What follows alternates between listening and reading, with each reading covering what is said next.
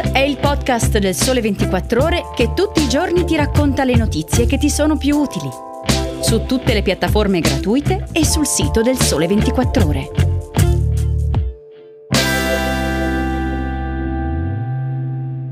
Buongiorno, io sono Angela Manganada e questa è la puntata del 14 settembre di Start, il podcast quotidiano del Sole 24 Ore. Oggi parliamo di Covid e vaccini, di elezioni in Svezia e dell'ultimo viaggio di Elisabetta II. Iniziamo col coronavirus. Parte una nuova fase della campagna vaccinale contro il Covid. Dal 12 settembre sono possibili le prenotazioni per i vaccini nella formulazione bivalente per il ceppo originale e la variante Omicron BA1. In attesa che EMA dia il via libera anche alle ultimissime formulazioni contro BA4 e BA5, anche quelli già disponibili in settimana hanno dimostrato efficacia, secondo AIFA, in dossier ampi e soddisfacenti nonostante percorsi regolatori accelerati. Le prime forniture di vaccini bivalenti sono arrivate nelle diverse regioni e ora si attende finalmente un impulso della campagna vaccinale che soprattutto per le quarte dosi ha faticato dall'inizio a prendere slancio. Tanti gli appelli susseguiti a fragili, over 80 e personale sanitario, senza purtroppo grandi effetti. Dal Ministero del della Salute è stato chiarito che i vaccini aggiornati possono essere somministrati a tutti gli over 12 come terza e quarta dose. I dati dell'Istituto Superiore confermano l'efficacia dei vaccini della prima formulazione. Il tasso di ricoveri in terapia intensiva per i non vaccinati risulta ancora quasi 5 volte più alto rispetto ai vaccinati con ciclo completo da meno di 120 giorni e rispetto ai vaccinati con dose aggiuntiva booster. Insieme alle prenotazioni è stata avviata anche la somministrazione dei vaccini bivalenti precedenti, ci troviamo di fronte a un cambio di paradigma. I vaccini sono efficacissimi nel proteggere dalla malattia grave e dalla morte, ha sottolineato Giovanni Rezza, direttore della prevenzione generale del Ministero della Salute. Il vero successo è stato far diminuire le ospedalizzazioni. Ora andiamo verso una tipologia di strategia vaccinale che ricorda quella dell'influenza, cioè proteggere le persone a rischio, spiega Rezza. Alcune regioni come Liguria e Trentino hanno fatto da apripista, ma è in tutto il resto d'Italia che ci si appresta a partire. Il Covid in Italia i connotati di Omicron al 100% e la sua sottovariante BA5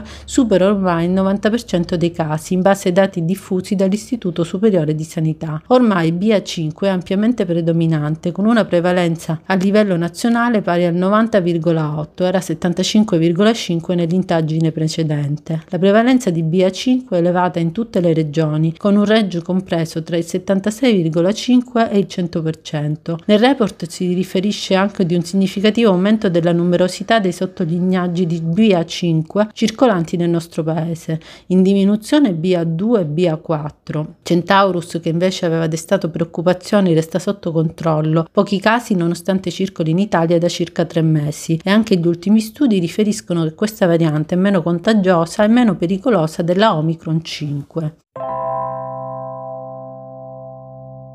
Parliamo ora di Svezia. È terminato lo spoglio di tutti i 6.264 distretti elettorali in Svezia. Il centrodestra di Ulf Kristersson, sospinto dall'exploit dell'estrema destra di Jimmy Åkesson, è avanti di un solo seggio sul centro-sinistra. In termini di voti, la distanza tra le due coalizioni si è andata via via assottigliando e, secondo quanto riferisce la TV svedese SVT, a separarle ora sono soltanto 46.000 voti. Per il risultato definitivo bisognerà però attendere oggi, quando inizia inizierà il conteggio degli ultimi 314 distretti rappresentati dai voti postali e dall'estero. Il risultato definitivo potrebbe riservare ulteriori sorprese. Alla chiusura dei seggi, i primi exit poll premiavano i socialdemocratici del premier uscente Margherita Anderson, in testa con il 29,3% delle preferenze.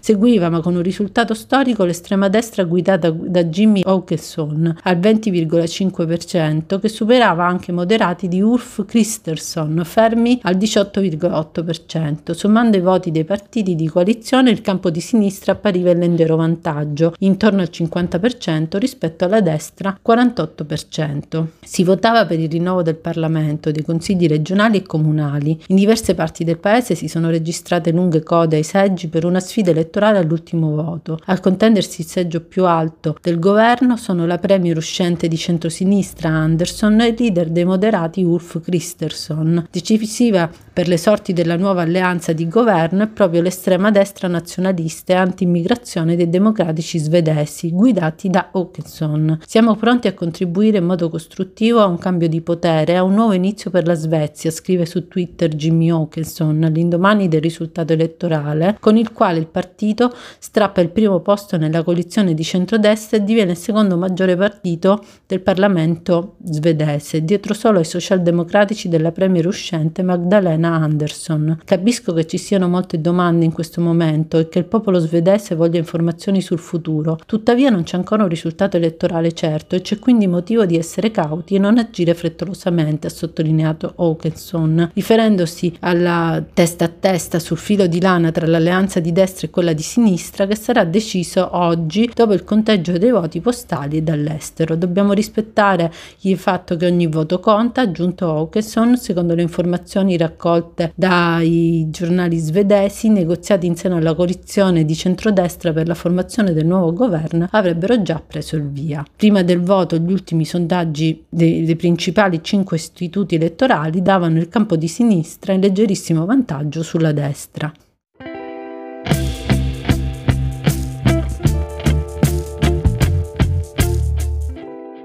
Infine parliamo dell'ultimo viaggio di Elisabetta II. Il feretro della regina Elisabetta è stato spostato ieri a Londra dopo essere rimasto esposto per 24 ore nella camera ardente allestita nella cattedrale St. Giles di Edimburgo. Nella capitale scozzese Carlo III e gli altri tre figli della regina britannica in serata si sono schierati ai lati del feretro della madre per un primo turno di veglia. Da oggi la scena si risposta a Londra. Da oggi a domenica l'esposizione del feretro di Elisabetta avverrà al Westminster Hall. La regina è morta l'8 settembre nella sua residenza scozzese di Balmoral, a 96 anni, dopo aver regnato per 70 anni sul paese. Il figlio Carlo le è succeduto in automatico, acquisendo la carica di re del Regno Unito e di altri 14 regni, inclusi Australia, Canada, Giamaica e Nuova Zelanda. Ora Re Carlo III è impegnato nella visita dei quattro paesi che costituiscono il Regno Unito, Galles, Inghilterra, Irlanda del Nord, Scozia, prima dei funerali della madre, mentre il Peretro viaggiava nella dalla Scozia a Londra. Decine di migliaia di persone hanno assistito alla processione in Scozia, segnate anche da qualche episodio di contestazione al principe Andrea. Ora i riflettori si accendono su Londra dove lo scenario si ripete su scala maggiore. Si attendono un milione di presenze